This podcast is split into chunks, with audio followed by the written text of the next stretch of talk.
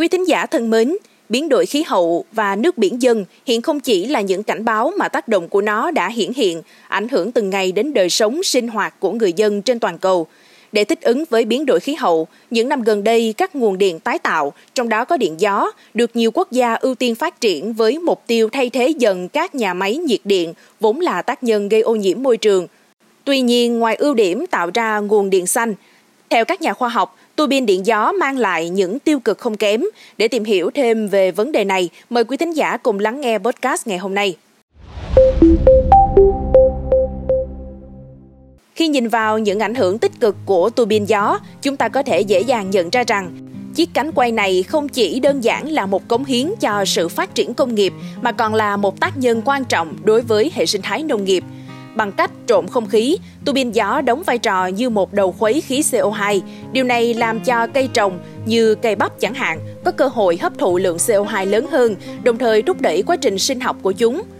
Bên cạnh đó, việc làm cho không khí lưu thông và giảm lượng sương trên lá vào ban đêm cũng là một phần quan trọng của cuộc cải tổ không khí mà tua bin gió mang lại.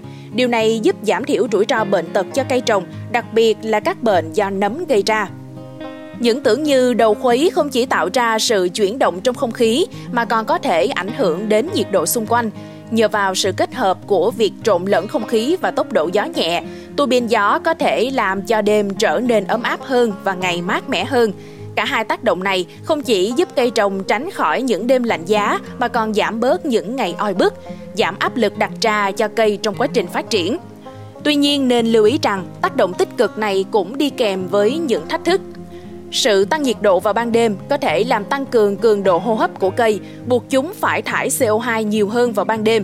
Điều này mang theo nguy cơ chúng sẽ phải nỗ lực đáng kể để bù đắp lượng CO2 vào ban ngày, đồng thời nảy sinh nguy cơ hấp thụ không đủ CO2, làm ảnh hưởng đến sự phát triển của cây. Ngoài ra, hoạt động của tua bin gió đôi khi mang lại những hậu quả đáng kể đối với môi trường sống xung quanh, đặc biệt là đối với một số động vật và cộng đồng nông dân. Một ví dụ điển hình có thể thấy tại tỉnh Bắc Gyeongsang ở Hàn Quốc, nơi một người nông dân chia sẻ rằng ông đã phải đối mặt với mất mát lớn về đàn ong trong vòng một năm. Ông cho rằng nguyên nhân trực tiếp của tình trạng này là do hoạt động của các tua bin điện gió, đặc biệt là trong bối cảnh dự án điện gió gia tăng nhanh chóng trong khu vực. Để đối phó với tình hình khó khăn, một năm sau đó, ông quyết định chuyển đàn ông của mình sang một khu vực khác trong nỗ lực giảm thiểu tổn thất và bảo vệ động vật quý giá này.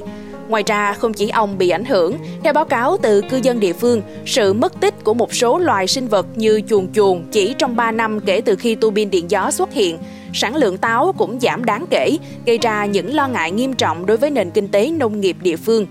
Ngoài những hậu quả trực tiếp về động vật và sản xuất nông nghiệp, người dân còn phải đối mặt với vấn đề tiếng ồn từ cánh quạt gió của tua bin.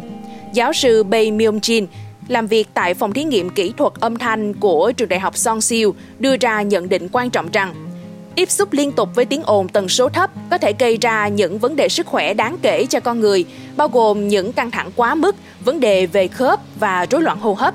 Điều này làm tăng thêm những lo lắng và thách thức đối diện cộng đồng sống gần các dự án điện gió.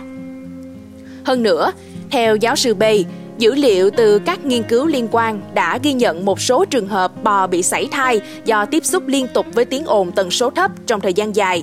Điều này cho thấy rằng ngoài việc ảnh hưởng đến con người, tiếng ồn từ các dự án điện gió cũng gây ra tác động tiêu cực đối với động vật.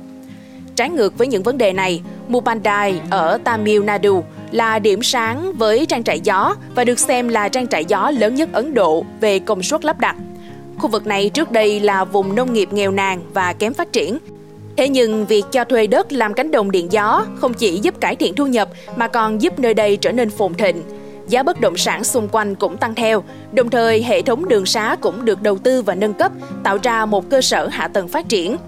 Maria Anthony, một nhà giáo dạy về thiên nhiên, là một trong những người được hưởng lợi từ việc tăng giá đất.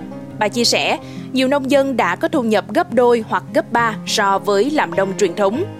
Tuy nhiên, những tác động tích cực không phải là đồng đều đối với tất cả. Rakhan Van Em, một nông dân nuôi cừu lâu nay, lên tiếng phản ánh rằng dưới những cánh quạt gió, cỏ gần như mất sạch, đàn cừu 70 con của ông phải đi xa hơn để tìm thức ăn. Ngoài ra, mực nước ngầm giảm rõ rệt ở những khu vực cài đặt các tua bin gió, tạo ra những thách thức mới trong việc quản lý nguồn nước. Theo ông Rakhan Van, những người vẫn giữ vững nghề nông truyền thống trong vùng đều đánh giá rằng nếu xét riêng về lĩnh vực nông nghiệp, tua bin gió không mang lại tác động tích cực nào. Quý tín giả nghĩ sao về vấn đề này? Hãy cho podcast Báo Tuổi Trẻ biết dưới phần bình luận. Cảm ơn quý tín giả đã lắng nghe số podcast ngày hôm nay. Xin chào tạm biệt và hẹn gặp lại.